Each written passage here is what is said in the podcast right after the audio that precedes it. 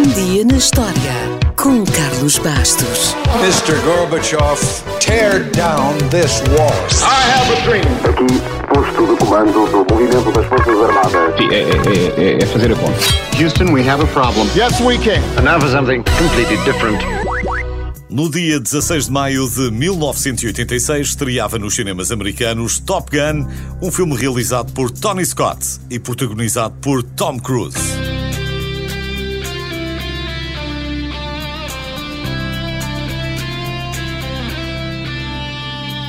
Há quem seja um verdadeiro fã, há quem só goste das paródias que o filme inspirou, mas a pergunta é: porquê é que décadas depois continua a ser um filme tão influente? Há quem diga que foi pelas cenas de vôlei de praia, pelas cenas de ação com os aviões, pelas cenas do romance ou da amizade, pela banda sonora ou simplesmente por ser uma celebração do patriotismo americano. Enfim, terá sido por tudo isto e muito mais. A verdade é que faz parte da cultura popular, apesar de, por exemplo, a verdadeira escola Top Gun impor uma multa de 5 dólares a qualquer aluno que ouse fazer citações do filme.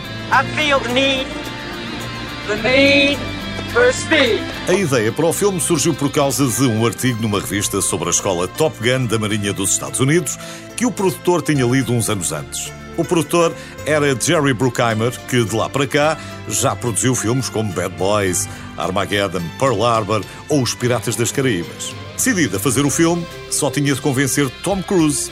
Como? Levou-o até à base e deixou-o lá um dia inteiro com os pilotos. No fim do dia, o Tom Cruise saiu de um caça e correu para um telefone público para lhe dizer que adorava aquilo e queria mesmo fazer o filme. Foi uma decisão acertada porque este foi o filme que consolidou a sua carreira como herói da ação.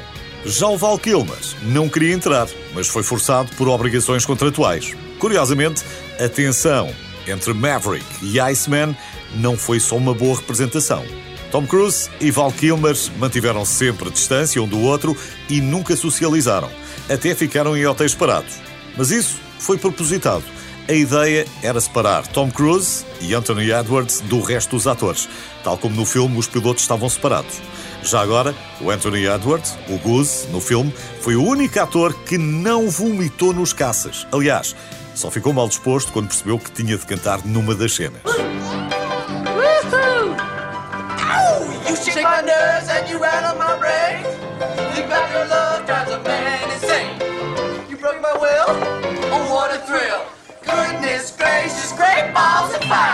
Depois da conclusão das filmagens, ele e Meg Ryan, a sua mulher no filme, tornaram-se de facto um casal a sério. Ainda a propósito de atores, Brooke Shields e Deborah Winger foram consideradas para o papel de Kelly McGillis, mas os produtores queriam uma desconhecida, e Charlie Sheen chegou a ser opção, mas foi considerado jovem demais para o papel. Curiosamente, viria a imitar esse papel na comédia Ases pelos Ares, uns anos depois. Obviamente que, tal como já aconteceu muitas vezes, este filme foi quase uma parceria entre Hollywood e a Marinha Americana. Ainda assim, o Pentágono cobrou quase 2 milhões à Paramount pelo aluguer dos seus aviões e porta-aviões.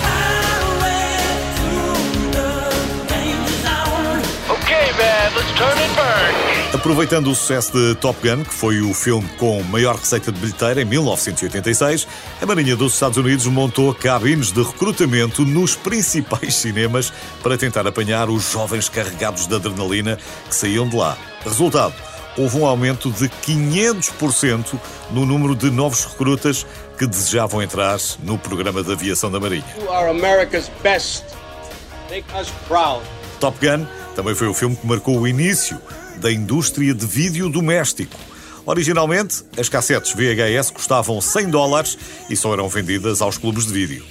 Graças à publicidade da Pepsi, no início de Top Gun, o preço baixou drasticamente e comprar um filme passou a ser uma prática comum em muitas casas americanas. Ainda poderíamos dizer muito mais coisas, por exemplo, que Tom Cruise nunca tinha andado de mota até este filme e teve de aprender à pressa, ou poderíamos falar das mil e uma maneiras que tiveram de inventar para que não se percebesse que Kelly McGillis é quase 10 centímetros mais alta que Tom Cruise.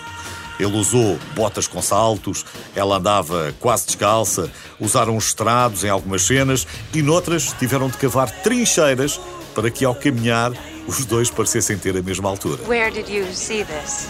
That's classified. Enfim, poderíamos dizer muito mais, mas vamos terminar com a balada que marcou a banda sonora e os anos 80. Um dia, Giorgio Moroder, enquanto trabalhava no álbum dos Berlin, pediu à vocalista, a Terry Nunn, que cantasse uma música que ele estava a produzir. Ela foi a quarta ou a quinta escolha, mas foi a escolhida. Escusado será dizer que a música foi um sucesso mundial, mas foi também a causa do fim dos Berlin, porque o sucesso surgiu por causa de uma música que não era deles e nem sequer era o seu estilo, e tinham que a tocar em todos os concertos. O realizador e os produtores ficaram tão impressionados com Take My Breath Away que decidiram chamar novamente Tom Cruise e Kelly McGillis para filmarem mais cenas românticas já depois de concluídas as filmagens. Curiosamente, a música até esteve para ir para outro filme, porque foi originalmente considerada para a banda sonora de Nove Semanas e Meia. Provavelmente não teria tido o mesmo sucesso. Mas, já que falámos em sucesso, terminamos assim. Sabe quando é que os produtores de Top Gun souberam que tinham sucesso nas mãos? Quando os casacos de cabedal e as t-shirts brancas passaram a estar novamente na moda.